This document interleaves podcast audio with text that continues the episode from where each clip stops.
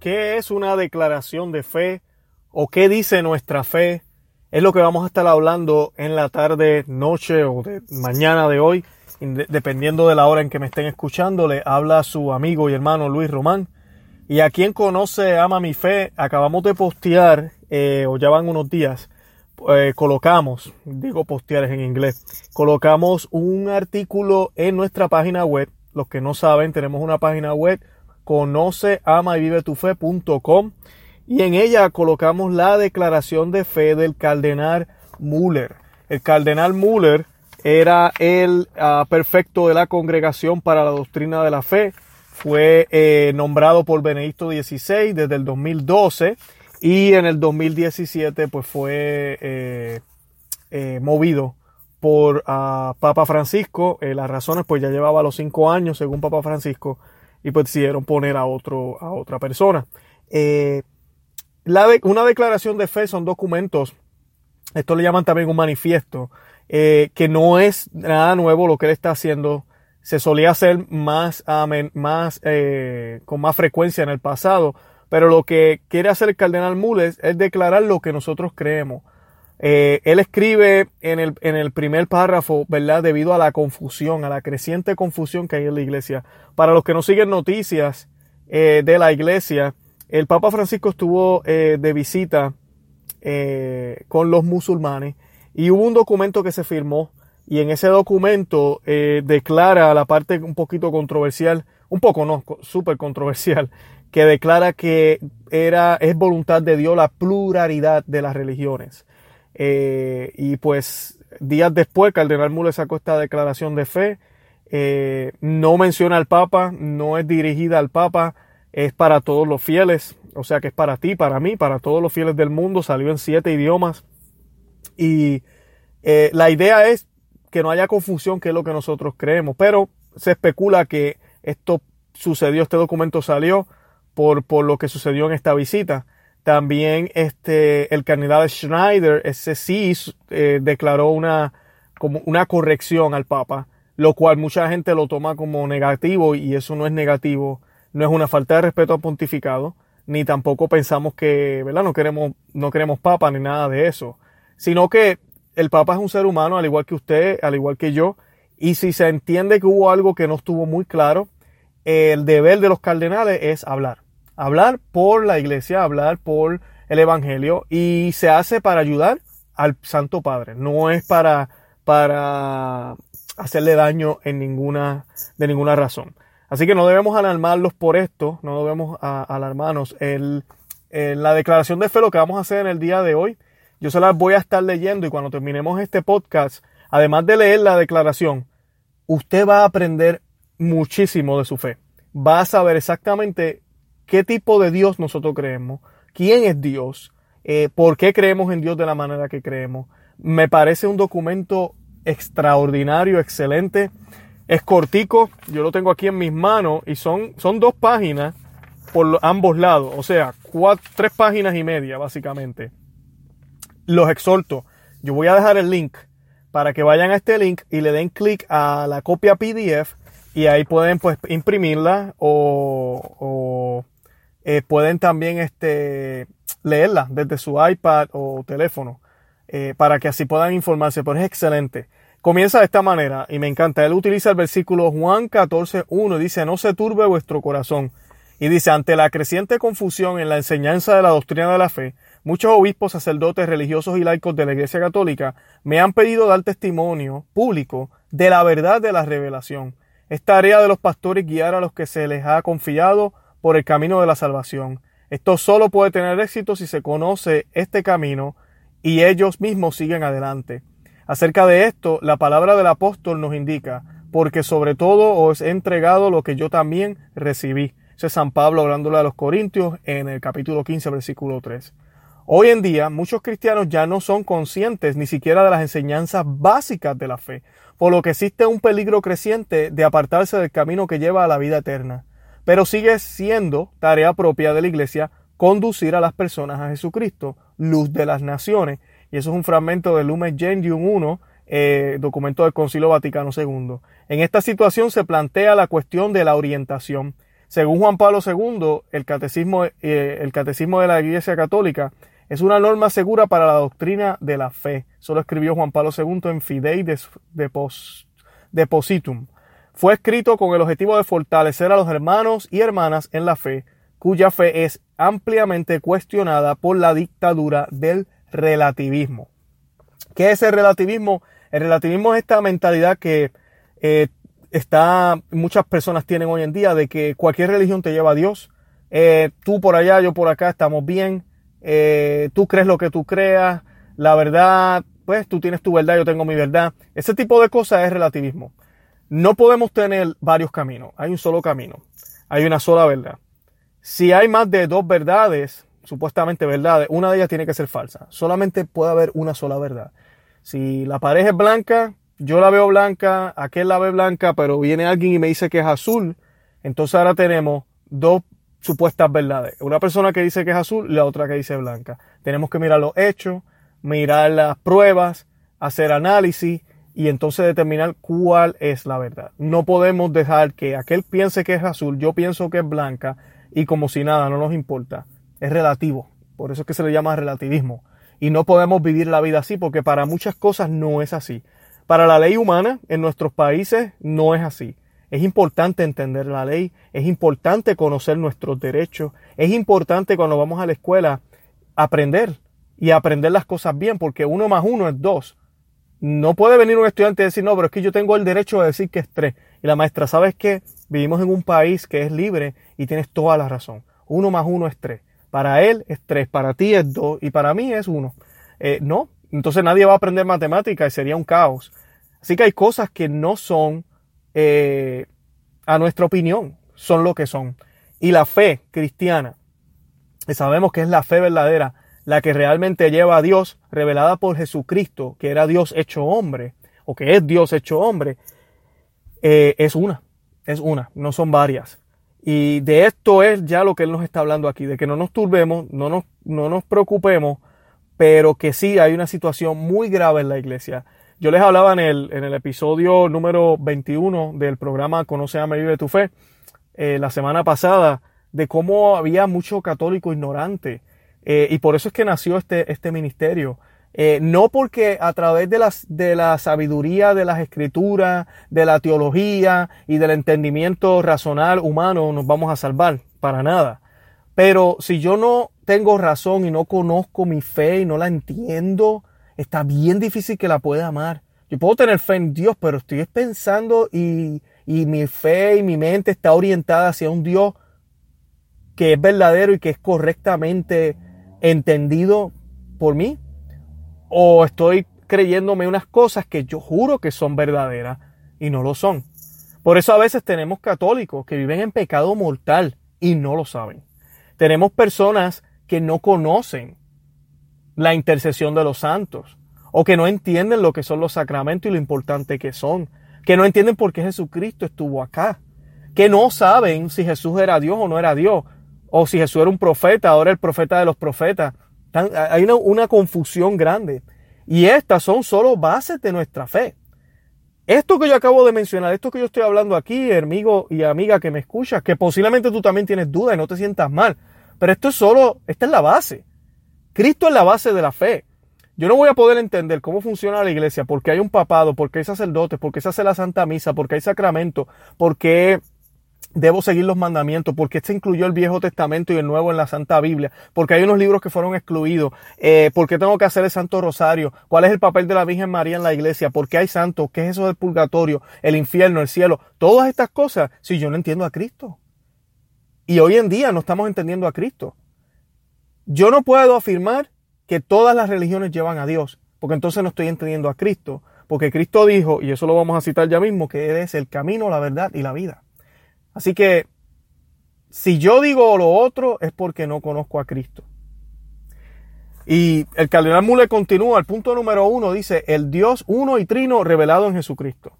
La personificación de la fe de todos los cristianos se encuentra en la confesión de la Santísima Trinidad. Nos hemos convertido en discípulos de Jesús, hijos y amigos de, de Dios, por el bautismo en el nombre del Padre, y del Hijo, y del Espíritu Santo. La diferencia de las tres personas en la unidad divina marca una diferencia fundamental con respecto a otras religiones en la creencia en Dios y la imagen del hombre. En la confesión a Jesucristo, los espíritus se dividen.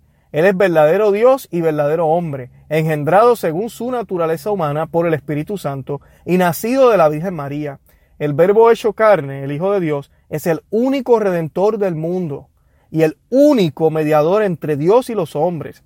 En consecuencia, la primera carta de San Juan describe como anticristo al que niega su divinidad, primera de Juan dos veintidós, ya que Jesucristo, el Hijo de Dios, es desde la eternidad un ser con Dios, su Padre, con Dios su Padre. La recaída en antiguas herejías que veían a Jesucristo solo como un buen hombre o un hermano y amigo o un profeta y un moralista debe ser combatida con clara determinación. Él es ante todo el Verbo que estaba con Dios y es Dios el Hijo del, del Padre, que asumió nuestra naturaleza humana para redimirnos y que vendrá a juzgar a los vivos y a los muertos. Lo adoramos solo a Él como el único y verdadero Dios en unidad con el Padre y el Espíritu Santo. Wow. Este párrafo, cuando bajen el P D F van a ver que tienen unos numeritos al lado. Esos números son del Catecismo de la Iglesia Católica, el cual también él está citando aquí. Así que él está usando las Sagradas Escrituras y el Catecismo de la Iglesia Católica. Y nos está hablando claramente quién es Cristo. Cristo es la segunda persona de la Santísima Trinidad. La Santísima Trinidad no son tres dioses, es un solo Dios. Pero Dios tiene tres personas, es, es, es, ha sido, Él se ha manifestado en, a través de tres personas, pero Él sigue siendo el mismo. Por eso en el credo nosotros decimos Dios de Dios, luz de luz, Dios verdadero de Dios verdadero, engendrado, no creado, de la misma naturaleza que el Padre, por quien todo fue hecho, que por nosotros los hombres y por nuestra salvación bajó del cielo. Y por obra del Espíritu Santo se encarnó de María la Virgen y se hizo hombre. Ese es Jesucristo. Eso es lo que nosotros creemos. Jesucristo es cien por ciento hombre, cien por ciento Dios. Todo el tiempo desde que nació hasta que murió y resucitó, fue hombre y fue Dios. Fue divino y fue humano.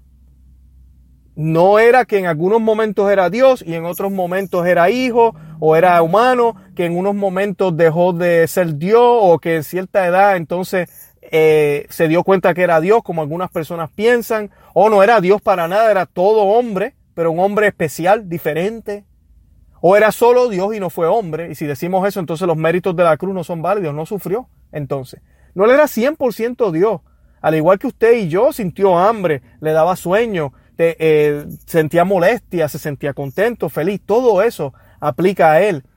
Y era Dios completamente también. Por eso es que cuando él habla, él es el verbo, la palabra creadora, al igual que en Génesis, cuando Dios utiliza el verbo y dice que se haga la luz, se hace la luz. Pues así mismo Jesucristo, el verbo encarnado, le dijo al ciego que viera y vio. Le dijo al paralítico, camina, y caminó. Le dijo a los discípulos, este es mi cuerpo y esta es mi sangre, cuando tenía el pan y el vino en sus manos, y se convirtieron en su cuerpo y en su sangre. Y después les dijo a ellos, hagan esto en memoria mía. Y así se ha seguido haciendo por dos mil años en la única iglesia que fue fundada por él. También les dijo a los apóstoles, primero les decía a las personas, tus pecados quedan perdonados, como él es el verbo, y solo Dios puede perdonar pecados, él perdonaba pecados. Y ese poder, luego de la resurrección, impuso las manos, sopló sobre los, sobre los apóstoles y les dijo, a quienes les perdonen los pecados, les quedan perdonados, a quienes se los retengan, les quedan retenidos. Así que le dio el poder de perdonar pecados a su iglesia. Todo esto sucede porque Él es Dios, Él tiene una autoridad por encima de nosotros. Vemos también situaciones en las Sagradas Escrituras donde parece que Jesucristo quiere llevar la contraria a las leyes que había impuesto Moisés. Moisés era el servidor de Yahvé, de Dios. Jesucristo no puede contradecirse a sí mismo. Pero Jesucristo, si entendemos que es Dios, debemos entender entonces que Él está por encima de la ley. Y Él le puede dar claridad y cumplimiento a lo que realmente Dios quería cumplir. Él mismo quería cumplir con esa ley para el pueblo judío. Por eso es que vemos la manera en que Él actúa en el sábado. y él no se lavaba, él no se, no, no, no, se ponía a hacer cosas buenas ese día, y los publicanos se molestaban, o no se lavaba las manos cuando tenía que lavárselas, o lo que fuera, porque el sentido verdadero de esa ley, que era llevar al pueblo de Israel a una cercanía a Dios, se había olvidado. Algo que está pasando también en nuestra iglesia ahora mismo. Muchas de las cosas que nuestra iglesia hace tienen el propósito, todas tienen el propósito, para acercarnos a Dios y llevarnos a la santidad. Pero muchas personas han perdido ese sentido y lo hacen por costumbre, lo hacen por tradición, lo hacen por el que dirán, lo hacen por obligación. Entonces tenemos un problema, tenemos un problema. Pero Jesucristo no vino a abolir la religión. Jesucristo no vino a destruir lo que los judíos hacían. Eso fue creado por él mismo, desde el cielo. El Señor siempre ha existido. Y eso es otro misterio. Donde está uno, están los tres. Desde el principio el Señor estaba. Lean el primer capítulo del Evangelio de Juan y van a poder entender eso. Y lean el capítulo número seis de Juan también, para que puedan entender la importancia de la Eucaristía. Luego, de esto nos habla ya aquí un poquito de quién es Dios, quién es Jesús para los cristianos y lo que usted y yo debemos creer. Y esto no es negociable, esto es lo que nosotros creemos. No es que yo como católico puedo decidir, ah bueno, yo hay gente que cree que Jesucristo es Dios, hay otros que no creen que sea Dios, pero no, no puede ser así. Dice la Iglesia, Jesucristo fundó la Iglesia como signo visible e instrumento de salvación que subsiste en la Iglesia Católica. Dio una constitución sacramental a su iglesia que surgió del costado de Cristo dormido en la cruz y que permanece hasta su consumación. Cristo, cabeza, y los fieles como miembros del cuerpo son una persona mística. Por eso la iglesia es santa, porque el único mediador la ha establecido y mantiene su estructura visible. A través de ellos, la obra de la redención de Cristo se hace presente en el tiempo y en el espacio, en la celebración de los santos sacramentos, especialmente en el sacrificio eucarístico de la Santa Misa.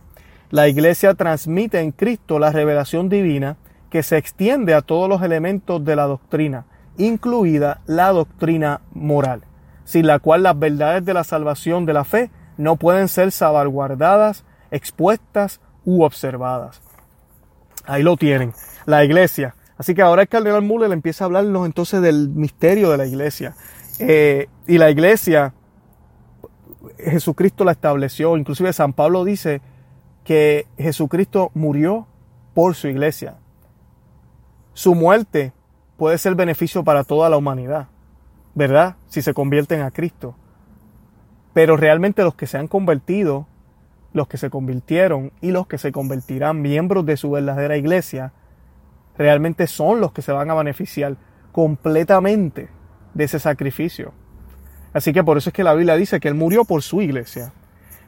El Cardenal Müller utiliza una palabra que ya casi nadie utiliza y dice que a través de ello la obra de la redención de Cristo se hace presente en el tiempo y en el espacio, a través de los sacramentos y a través de las, del sacrificio eucarístico, la Santa Misa. Sacrificio eucarístico. Muchas veces se nos habla del banquete, se nos habla de la celebración, pero casi nunca se nos habla o se nos dice que la Santa Misa es el sacrificio, porque realmente lo que estamos haciendo es lo que hacían los judíos y lo que hacía Abraham y lo que hizo Moisés y lo que hicieron desde el principio la humanidad, ofrecerle a Dios de lo mejor que tenemos para que Él nos devuelva en alimento y en gracia todo. La Santa Misa, lo mejor que nosotros tenemos, ha sido dado por Él y es su propio Hijo, Jesucristo nuestro Señor, el Cordero perfecto, el Cordero sin mancha. Y el sacerdote en persona de Cristo ofrece ese Cordero, que es Cristo también, al Padre, y a través de la tercera persona se convierte en pan y vino para ti y para mí. Pero antes de ser solo un banquete, donde la gente piensa que la misa yo voy allá y el Padre viene y nos sirve comida y, y nos vamos. No, primero vamos a hacer el sacrificio. Y debemos prepararnos para ese sacrificio, para que sea digno, que lo va a hacer obviamente porque es Cristo, Él es perfecto, pero con todo y eso esa es la actitud que tenemos que tener, porque el sacrificio va a ser digno, pero yo estoy digno para, yo soy digno para recibirlo, entonces debo estar en gracia. Por eso confesamos los pecados al principio de la misa, lo alabamos, escuchamos las lecturas, profesamos el credo, que es esto mismo que estamos haciendo aquí, Y luego entonces, cuando se hacen las debidas oraciones, el Padre en persona de Cristo, o sea que es Cristo mismo quien lo está haciendo, no es el sacerdote, hace el sacrificio al Padre y ese sacrificio se convierte en pan para nosotros. Que al igual que Moisés, ¿verdad? Cuando el ángel de la muerte iba a pasar, se le, se le dieron las instrucciones al pueblo de Israel que tenían que sacrificar a un cordero, que tenían que, que, que cubrir sus casas con la sangre de ese cordero y que tenían que comérselo completo. Eso es bien importante. No podían dejar nada, tenían que comérselo completo. Y es exactamente lo que hacemos nosotros en la Santa Misa. Nos cubrimos con la sangre de Cristo y nos comemos el cuerpo y la sangre de Cristo completos. También eso nos dice el misterio de que en cada pedazo de pan consagrado está Jesucristo completo. Él no está dividido. Él está completo en cada pedazo de pan. Eh, además de eso, eh, Él se nos ofrece como alimento espiritual y nos mantiene. No nos olvidemos, les dije ahorita que leyeran el capítulo seis del Evangelio de Juan. Cristo es muy claro en ese capítulo y dice que el que no coma y beba de su cuerpo y de su sangre no tiene vida eterna. Y esto va a sonar fuerte, pero el que no comulga no va para el cielo. Así de sencillo. A menos que usted tenga una situación, eh, ¿verdad?, debido a su vida pasada, y usted ha hecho todo lo posible por arreglarla. Usualmente lo más común son matrimonios anteriores. No se puede anular. La iglesia le dice, no, usted no tiene causas para que podamos declararlo inválido. Eh, es diferente porque usted ha hecho todo lo que ha podido y no, pues, no puede comulgar. Usted puede recibir la comunión de deseo, eh, una bendición de parte del Padre. Y déjeme decirle algo. Si usted vive en gracia, usted tiene todas las posibilidades de ir al cielo. Porque usted está ofreciendo ese sacrificio de no poder comulgar, por los pecados que usted cometió anteriormente, por haberse casado mal, por no haber tenido a Dios en su vida, por no haber vivido su matrimonio como debió haberlo vivido, por todo lo que fuera. Pero si usted está viviendo en unión libre, o for, está fornicando básicamente, y usted tiene todas las posibilidades de poder casarse por la iglesia, ¿qué está esperando? ¿Qué está esperando? Haga todos los pasos para ir. Lo otro importante es estar confesado. Una vez al mes, como, como digo yo, por lo menos. Vaya, vea a su sacerdote y haga una muy buena confesión para que usted esté en gracia y reciba al Señor como debe ser. Eso es lo que Él nos enseñó. Por eso Él le dio la autoridad a ellos para consagrar y perdonar pecados, para que nosotros pudiéramos a ir a donde esa iglesia visible. Recuerden que los sacramentos, al igual que la iglesia, son signos visibles de lo que sucede que nos, nuestros ojos no pueden ver. Por ejemplo, cuando usted va a comulgar, usted está viendo pan y vino. Y se ven como pan y vino, y saben como pan y vino, pero usted y yo sabemos que no son pan y vino.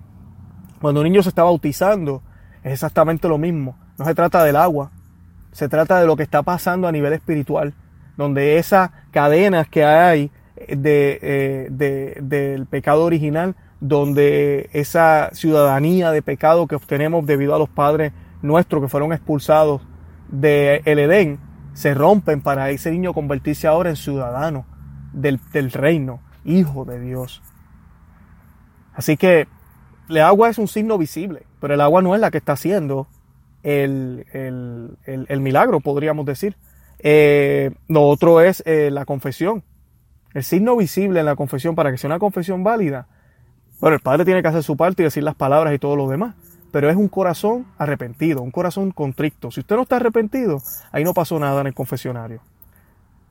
Así que son signos visibles de lo que sucede por parte de Dios que no podemos ver tal vez. Esos son los sacramentos. Eso es lo que sucede. Y eso es lo que debemos creer por fe. Y a eso vamos ahora. Dice el orden sacramental. Es el tercer punto que nos habla Müller. Dice, la iglesia en Jesucristo es el sacramento universal de salvación. Ella no se refleja a sí mismo, sino a la luz de Cristo que brilla en su rostro.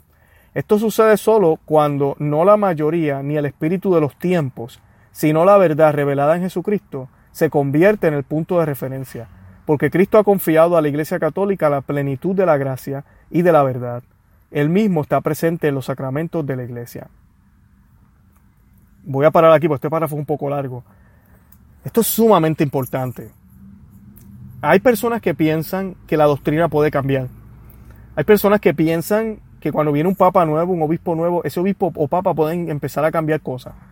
como que ah, no, con Juan Pablo segundo los divorciados no podían comulgar, pero ahora con Papa Francisco vamos a cambiar eso, él, él lo va a cambiar, porque los tiempos han cambiado.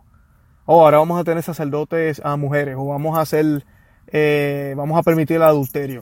Eh, ese tipo de cosas no tienen sentido. Jesucristo dijo, mis palabras no pasarán. Y a eso es lo que se refería.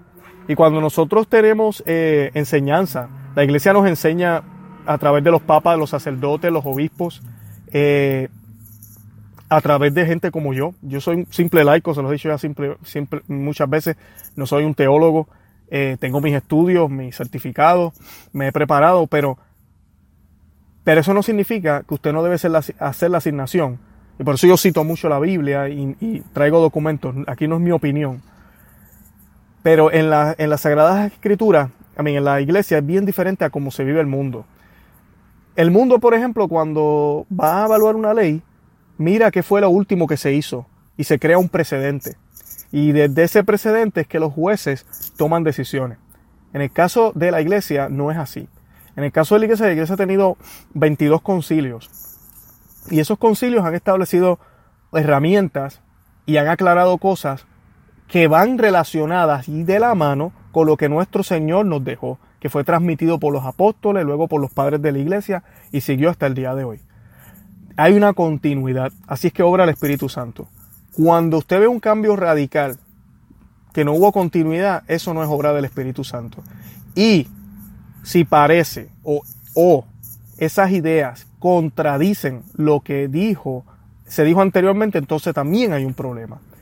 La clave para saber si las cosas están siendo interpretadas correctamente o si hay algo ambiguo, que lo tengo que decir, lamentablemente el nuestro actual Papa, en la manera de escribir de él, no sé si es el idioma, pero es bien ambigua. Si tenemos duda de lo que él está queriendo decir, lo que tenemos que hacer es ir a la luz de la Iglesia, del magisterio.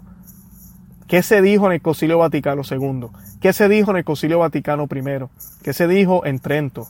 ¿Qué se dijo en Éfeso? ¿Qué se dijo en Nicea? ¿Qué se dijo en todos los concilios, verdad? Que han habido. Y si todavía tenemos dudas, tenemos que seguir presionando, tenemos que ir más para atrás.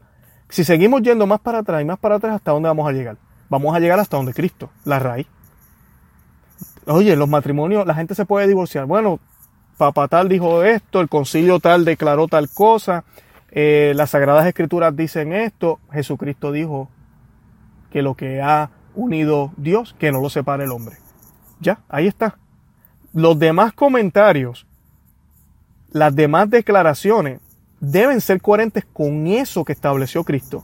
No lo establecimos nosotros y la Iglesia no tiene poder sobre la cabeza. Ahorita hablábamos de eso. La cabeza es Cristo, el cuerpo es su Iglesia. El cuerpo no puede dominar a la cabeza, la cabeza domina el cuerpo. Y el Cardenal Müller nos está hablando de eso aquí. Cuando lamentablemente tenemos personas que piensan que tal vez Roma puede cambiar las cosas, o cuando Roma piensa que las puede cambiar. O tenemos obispos ahora mismo en Alemania que quieren hacer un montón de cambios, cosas que no tienen sentido, como darle comunión a los protestantes, a los no católicos. Eh, tenemos que tener mucho cuidado porque la Iglesia no tiene esa autoridad, porque quien la fundó es la cabeza, y esa cabeza es Cristo. También por ende, ahorita hablábamos de la moral de la Iglesia. La Iglesia se llama santa porque la cabeza es santa. Sus miembros no son santos, pero el organismo, que no es, no es humano, es divino, aunque se ve físicamente, es santo, es perfecto, porque es el cuerpo de Cristo. Pero eso no quiere decir que porque usted sea miembro del cuerpo de Cristo, usted es perfecto. No, usted está trabajando en esa perfección. Usted está en el hospital para sanarse y está recibiendo las gracias que tiene que recibir, el tratamiento, para prepararse para poder llegar a la santidad. Y se supone que cada día vivamos más cerca de la santidad, vivamos mejor. Dice el documento, la Iglesia no es una asociación fundada por el hombre cuya estructura es votada por sus miembros a voluntad. Es de origen divino. El mismo Cristo es la fuente del ministerio en, del, en la Iglesia. Él lo ha instituido, le ha dado autoridad y misión, orientación y finalidad. La amonestación del apóstol sigue siendo válida hoy en día para que cualquiera que predique otro evangelio sea maldecido, aunque seamos nosotros mismos o un ángel del cielo.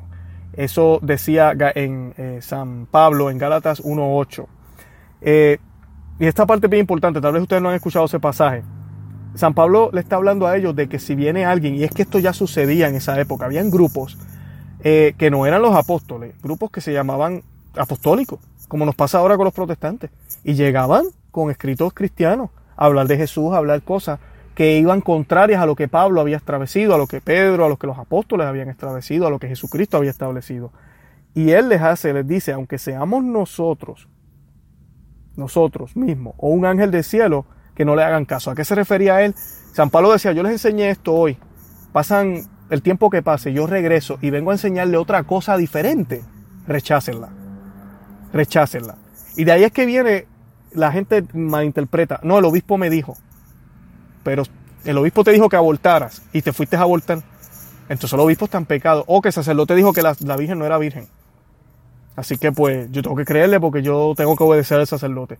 Eso no es catolicismo. O que el papa dijo. Eso no es catolicismo tampoco. El papa no es infalible en todo lo que dice. El papa tiene que declarar algo, como los dogmas o cosas grandes. Y usualmente el papa lo dice, ¿verdad? Que es cátedra. Y la iglesia da a manifestar lo que se acaba de decir es cátedra, es infalible. Y en todas las veces que se ha utilizado, que han sido muy pocas, se puede corroborar muy claritamente que lo que el Papa dijo era infalible. Así que cuando vemos al Papa dando opinión sobre política o está en el avión, que a él le encanta hacer estas conferencias de prensa y siempre sale alguna noticia controversial de ahí, esa es la opinión de él. Usted no está obligado a creerla. Y si hay algo que esté en error, mira, pues no lo crea. Si hay algo que está bien, mira qué bueno, el Santo Padre dijo exactamente lo que Jesucristo también nos decía. Excelente. Eso es lo que debe, lo que debe pasar siempre. La tarea, eh, disculpen, um, la mediación de la fe está indiscutiblemente ligada a la credibilidad humana de sus mensajeros, que en algunos casos han abandonado los que les fueron confiados, lo han perturbado, lo han perturbado y han dañado gravemente su fe. Aquí la palabra de la Escritura va dirigida a aquellos que no escuchan la verdad y siguen sus propios deseos que anulan a los oídos porque no pueden soportar la sana enseñanza o la sana doctrina. Segunda de Timoteo cuatro, tres, cuatro. Exactamente lo que les estaba hablando ahora, si el obispo está en error, el sacerdote está en error. La tarea del magisterio de la iglesia es proteger al pueblo de las desviaciones, de las fallas y garantizarle la posibilidad objetiva de profesar sin error la fe auténtica. Esto es especialmente cierto con respecto a los siete sacramentos. La Eucaristía es fuente y cumbre de toda la vida cristiana. El sacrificio eucarístico en el que Cristo nos implica en su sacrificio de la cruz apunta a la unión más íntima con Cristo. Por eso, las Sagradas Escrituras, con respecto a la recesión de la Sagrada Comunión, advierten: el que come del pan y bebe de la copa del Señor, indignamente es reo del cuerpo y de la sangre del Señor. Primera de Corintios once, veintisiete. Quien tiene conciencia de estar en pecado grave debe recibir el sacramento de la reconciliación o de la confesión antes de acercarse a comulgar. De la lógica interna del sacramento se depende que los fieles divorciados por lo civil, cuyo matrimonio sacramental existe ante Dios, los otros cristianos que no están en plena comunión con la fe católica, como todos aquellos que no están propiamente dispuestos, no reciben la Sagrada Eucaristía de manera fructífera, porque no les trae la salvación. Señalar esto corresponde a las obras espirituales de misericordia. Esta parte me fascina. Lo otro ya lo habíamos explicado de la Eucaristía, pero debemos tener mucho cuidado como malinterpretamos lo que es la misericordia. Ser misericordioso es dejarle saber a estas personas que si reciben la Eucaristía no les va a hacer bien. Que si reciben la Eucaristía van a ser reos del cuerpo y de la sangre del Señor. Eso es tener misericordia. Eso no es excluir. Eso no es ser poco pastoral, eso no es ser poco ecuménico, eso es ser misericordioso. Ese es nuestro trabajo como católicos y es el trabajo del sacerdote, del obispo y el papa, aclarar estas dudas y darle a entender a la gente por qué no pueden comulgar. No puedes comulgar porque no te va a hacer bien, porque tú no estás en comunión con lo que el Señor enseñó, porque estás viviendo en pecado. Cambia tu vida, cambia tu forma de vivir, cambia lo que estás haciendo. Y las puertas de la iglesia y esa Eucaristía están abiertas, te están esperando. ¿Ustedes se imaginan cuántos católicos hubieran hoy en día? Ahorita mismo, porque esto no se predica así, nuestra iglesia católica, cada día son menos los católicos. Cada día son menos los seminaristas. Este pontificado, tanto que la gente habla muy bien de Papa Francisco, ha sido el peor pontificado en términos de seminario. No hay seminaristas, no hay. Y es que ¿quién se va a sentir atraído con tanta polémica? Ya no, no, ya no se lo creen. Y debemos orar por el Santo Padre para que el Señor lo ilumine y se deje llevar por el Espíritu Santo y empiece a obrar en las cosas que tiene que obrar grandemente. Continúa el Cardenal Müller: la confesión de los pecados en la confesión, por lo menos una vez al año, pertenece a los mandamientos de la Iglesia. Cuando los creyentes ya no confiesan sus pecados ni reciben la absolución, entonces la redención cae en el vacío, ya que ante todo Jesucristo se hizo hombre para redimirnos de nuestros pecados. El poder del perdón que el Señor resucitado ha conferido a los apóstoles y a sus sucesores en el ministerio de los obispos y sacerdotes se aplica también a los pecados graves y veniales que cometemos después del bautismo. La práctica actual de la confesión deja claro que la conciencia de los fieles no está suficientemente formada. La misericordia de Dios no es dada para cumplir sus mandamientos a fin de convertirnos en uno con su santa voluntad y no para evitar la llamada al arrepentimiento. El sacerdote continúa la obra de redención en la tierra. La ordenación sacerdotal le da un poder sagrado. La confesión es sumamente importante y pues tengo que, he, he hablado de unas cosas de Francisco y le voy a dar crédito donde tengo que darle. Papa Francisco promueve mucho la confesión. Tristemente, ¿verdad? Yo he tenido malas experiencias en el confesionario. Hay sacerdotes que parece que no les gusta o no te dan un consejo, nada. Es como que no importa el pecado que les diga, te dicen la misma penitencia. Déjenme decirles algo. Si eso te ha pasado a ti, esa confesión sigue siendo válida. No es inválida. Porque el sacerdote no es quien te confiesa. Él tendrá que rendirle cuentas a Dios cuando, ¿verdad?, tenga que rendirle cuentas. Pero sigue siendo válida si yo fui con un corazón arrepentido y con todo el deseo de no volverlo a hacer. Así que no, no, no se escandalicen. Pero la confesión es sumamente importante y es triste ver que hoy en día se invita a la comunión, se promueve la comunión. La fila es inmensa en la Santa Misa y la fila de la confesión es sumamente corta. Me da pena decirlo, pero posiblemente el ochenta por ciento o más de los católicos en el mundo comulgan en pecado mortal. Entonces tenemos una iglesia llena de personas que lo que están haciendo, en vez de comulgar algo fructífero, están siendo reos del cuerpo y de la sangre del Señor. Eso es lo que el Cardenal Müller nos está diciendo. Y este tipo de vocabulario, este tipo de homilía, nuestros sacerdotes nos las tienen que decir, nuestros obispos nos tienen que regañar. A mí me encanta cuando mi sacerdote, yo voy a mi iglesia, y mi sacerdote es bastante tradicional, gracias a Dios, Dios lo bendiga. Eh, y él no regaña, él no regaña. Y a veces uno piensa, no, yo estoy bien. Y cuando ese hombre habla, tú, tú te quedas como que, wow, me falta muchísimo. Si usted no se siente así, cuando usted va a una homilía y siempre es todo bonito y lindo y Dios te ama y tranquilo, que Él entiende, tenemos un problema. Es como ser un mal jugador de baloncesto. El, el entrenador lo sabe, pero por no hacerlo sentir mal, no le dice nada.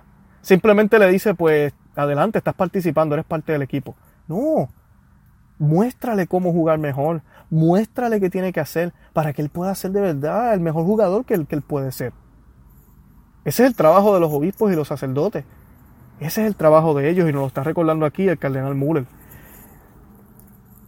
Como les decía, de la, de la ordenación sacerdotal, dice él que le da un poder sagrado que es indu, indu, insu, insustituible, porque a través de él Jesucristo se hace sacramentalmente presente en la acción salví, salvífica. Por tanto, los sacerdotes eligen voluntariamente el celibato como signo de vida nueva. Se trata de la entrega en el servicio de Cristo y de su reino venidero. En cuanto a la recepción de la consagración en las tres etapas de este misterio, la Iglesia se reconoce a sí misma vinculada por esta decisión del Señor. Esta es la razón por la que las mujeres no reciben la ordenación. Asumir esto como una discriminación contra la mujer solo muestra la falta de comprensión de este sacramento, que no se trata de un poder terrenal, sino de la representación de Cristo, el esposo de la Iglesia. Y esa es el, la, la razón número uno de que no hay sacerdotes mujeres en la iglesia. Cristo fue hombre y el sacerdote actúa en persona de Cristo. Tiene que ser hombre. Se acabó. Tiene que ser hombre. Las mujeres tienen que hacer el papel de esposa, como lo hizo María, esposa del Espíritu Santo. Y, en la, y la mujer tiene unos roles importantísimos en el papel de la iglesia. Y como vemos en el, en el, en el, en la plan de salvación, el papel de María es importantísimo, fue anunciado desde Génesis tres quince. Pero el Mesías no es ella, el Mesías es Cristo. Él es el Salvador. Y el hombre tiene el, el deber, al igual que la mujer, de representar y llevar ese plan de salvación aquí en la tierra. Nosotros los católicos tenemos que llevar ese mensaje con claridad. Y el hombre y la mujer tienen roles diferentes. Merecen igualdad de trato, merecen igual dignidad, merecen igual respeto, pero tienen diferentes roles. Luego de la ley moral nos habla eh, Cardenal Müller. La fe y la vida están inseparables, inseparablemente unidas, porque la fe sin obras está muerta. La ley moral es obra de la sabiduría divina y conduce al hombre a la bienaventuranza prometida. En consecuencia, el conocimiento de la ley moral divina y natural es necesario para hacer el bien y alcanzar su fin. Su observancia es necesaria para la salvación de todos los hombres de buena voluntad, porque los que mueren en pecado mortal sin haberse arrepentido serán separados de Dios para siempre. Esto lleva a consecuencias prácticas en la vida de los cristianos, entre las cuales deben mencionarse las que hoy se oscurecen con frecuencia. La ley moral no es una carga, sino parte de esa verdad liberadora, por la que el cristiano recorre el camino de la salvación que no debe de ser relativizada. ¿Okay? La ley moral. Ya no se nos habla de fornicación, se nos dice unión libre. Ahorita yo usé el término también, porque sé que la mayoría de los que nos escuchamos aquí, ¿verdad?, estamos familiarizados con el vocabulario nuevo, pero una persona que no se ha casado sacramentalmente y vive con una mujer está fornicando. Es pecado mortal. El masturbarse es adulterio, es pecado mortal. El ver pornografía es, es ser eh, adúltero si eres casado, es pecado mortal. Eh, el divorciarse es pecado mortal. Eh, todo este tipo de cosas que la gente ya ahora las mira como normales, como si nada. Y cuando la iglesia no nos habla de esta ley moral y la gente empieza, comienza a pensar que estos son impedimentos para poderle acercarme yo a Dios, no están entendiendo.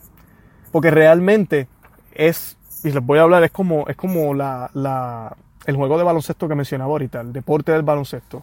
Hay unas reglas que hay que seguir en el deporte del baloncesto. El objetivo es lanzar el balón y que entre en el canasto. Muchos dirán, pues ya, láncelo, métalo ahí. Vamos a lanzarlo y que entre. Pero el problema con esto es que hay unas reglas. Por ejemplo, yo no puedo ir caminando con el balón en mis manos. Yo tengo que triviar la bola. Eso es parte del juego.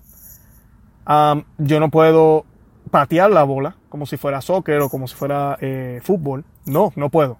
Tengo que ir triviando la bola. Esas son las reglas. Tengo que mantenerme en un espacio que está marcado por líneas. Hay una manera de poder yo pasar a los otros jugadores. Yo no puedo empujar, dar puños, codazos, no. Yo tengo que aprender a seguir esas reglas que me van a costar disciplina, práctica, esfuerzo, trabajo, entrenamiento, para yo poder perfeccionarme. Cuando yo me adapto a esas reglas que dan trabajo y dan sacrificio, y mucha gente deja, deja hasta de jugar el deporte porque dice, ah, yo pensaba que esto era más divertido. Pero si tú abrazas esas reglas, las aceptas, las haces tuyas y las empiezas a vivir, con el tiempo ya se hace algo habitual. Y adivina qué va a pasar. Vas a poder libremente jugar el juego. Y va a ser divertido. Va a ser bonito. Lo mismo pasa en la vida. Hay unas virtudes, hay unos mandatos. Que no es para hacernos la vida imposible. No es para que el católico esté con una cara de tristeza. No. Es para que estemos contentos. Que da trabajo habituarse. Que hay que a, a crear hábitos. Que hay que hacer eh, a veces sacrificio. Aprender a decir que no. A abstenerse de muchas cosas, a practicar la prudencia, a la castidad, a la virginidad cuando somos jóvenes eh, o no nos hemos casado. Todo ese tipo de cosas no es fácil. Nosotros tenemos apetitos, somos humanos, un mundo muy lleno de tentaciones. Pero con el tiempo, cuando uno se va habituando a eso, ya no se hace tan difícil. Y con la gracia de Dios, todo es posible, como decía Pablo. Y ya nos vamos habituando y después libremente podemos vivir esa vida cristiana, digna, pura y auténtica. Que el mundo mira y dice, wow, ¿cómo lo hace? Bueno, con la gracia de Dios. De eso es que nos está hablando él aquí. Es hora de que recordemos estas leyes morales, son importantes y no son impedimentos. Y no, no es cuestión de ser fariseo aquí. Tenemos esta mala concesión. Ahorita les hablé de eso. Los fariseos no entendían la ley. Jesucristo nos las ha explicado. Y Jesucristo no quitó ninguna de ellas. Él las menciona inclusive. Y habla de todas ellas, de las leyes de Moisés. Y él dice, ninguna de estas palabras pasarán. Y está hablando también de las palabras del Viejo Testamento. Tenemos que seguirlas al pie de la letra. La vida eterna, que es el quinto punto. Muchos se preguntan hoy por qué la iglesia está todavía allí.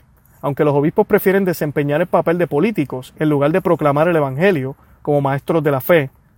Voy a parar aquí. Yo casi brinco de alegría cuando vi esta línea. Un cardenal hablando así es lo que hace falta. Ustedes me perdonan, pero hay que decirlo. Es igual que cuando uno ve políticos que son hipócritas y no quieren servirle al pueblo, hace falta que alguien se los diga.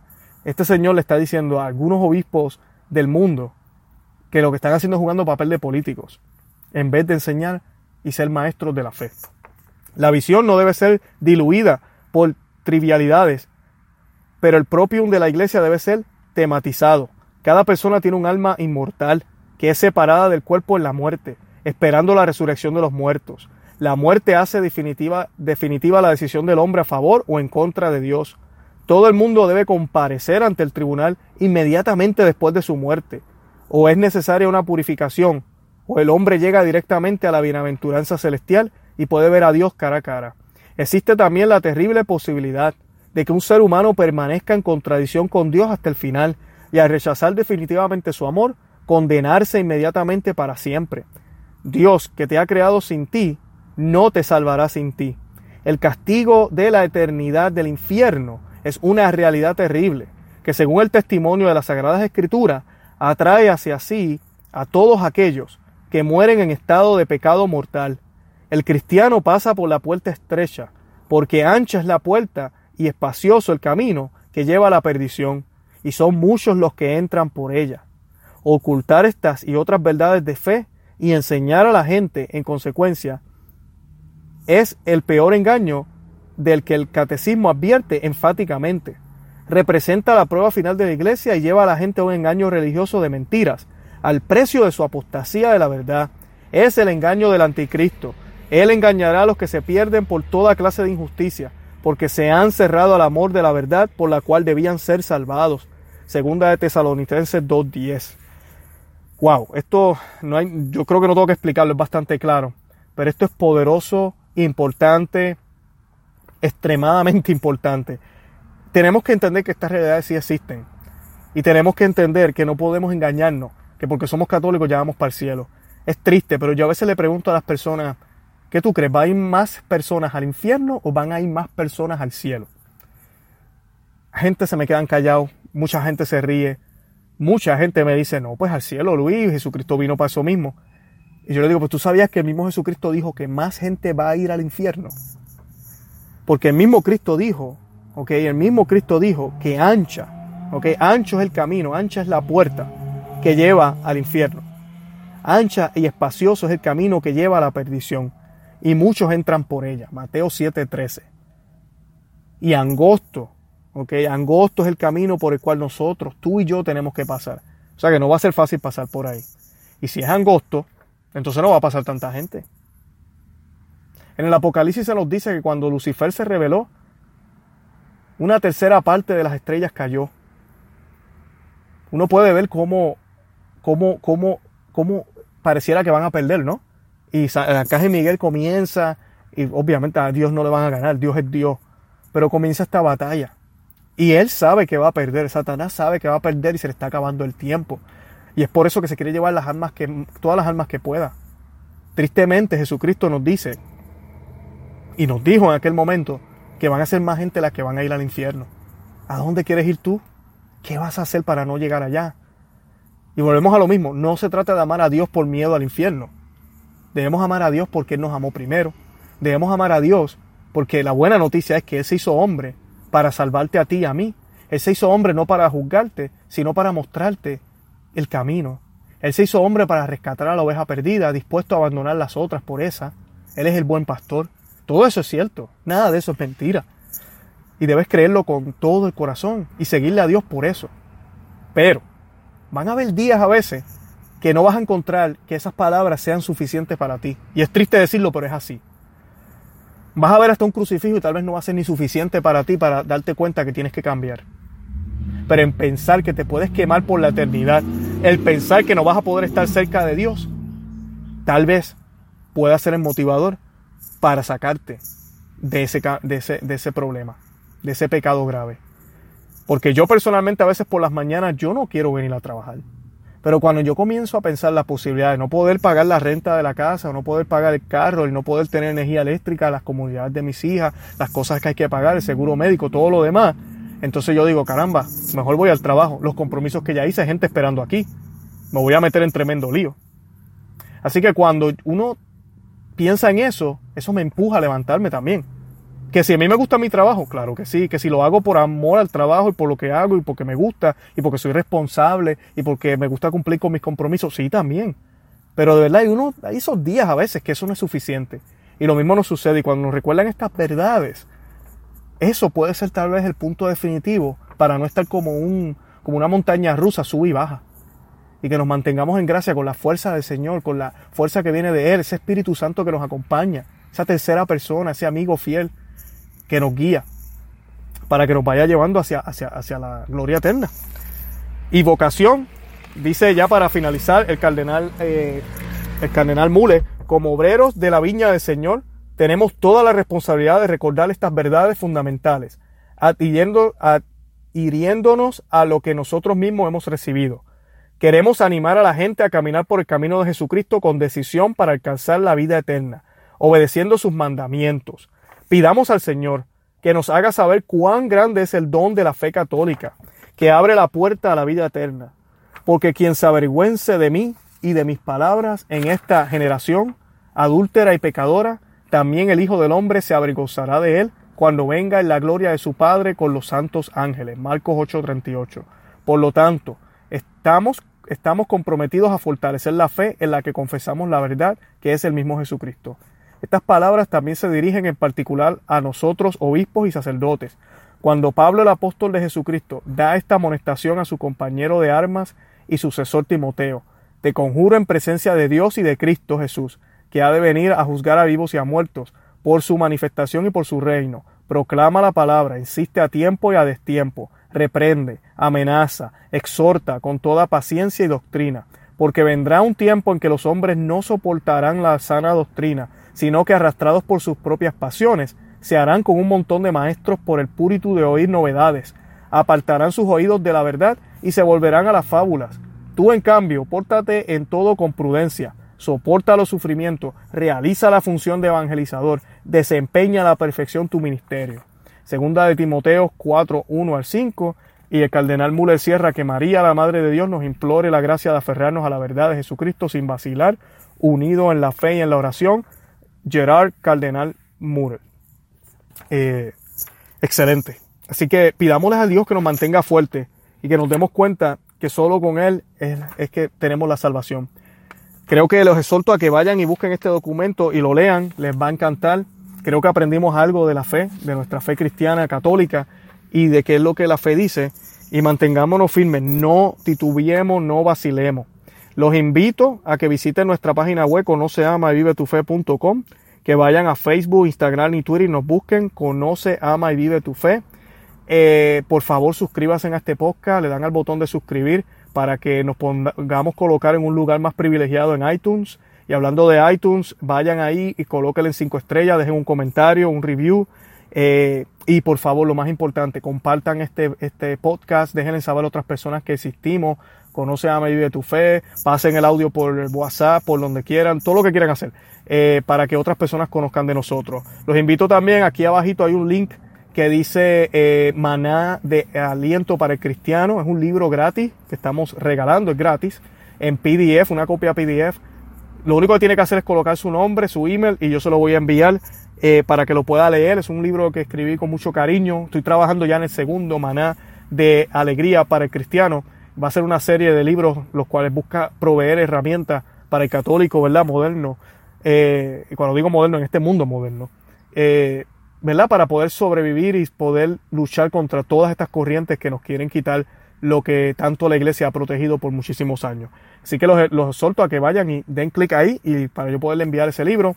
Y por favor, déjenle saber a sus amistades. Y lo más importante que pueden hacer por mí es orar por mí. Oren por mí, por mi familia y por este hermoso ministerio de Conoce, Ama y Vive tu Fe. Pronto van a venir videos, así que estén pendientes. Eh, van a poder verme la cara. Eh, y les pido también que oren por la Santa Iglesia. Oren por el Santo Padre, por el Papa Francisco, para que el Señor lo siga bendiciendo y el Señor lo ilumine y lo ayude. Oremos por todos los cardenales y obispos, por esta eh, crisis eh, de los homosexuales y de los abusos contra menores, para que la Iglesia pues sea purgada y podamos tener una época donde el Espíritu Santo eh, se siga manifestando eh, más, más, más plenamente. Pidamos por todos los católicos del mundo y por los que no lo son, y también oremos por las realidades que pasan después de esta vida, por las, por las almas del purgatorio.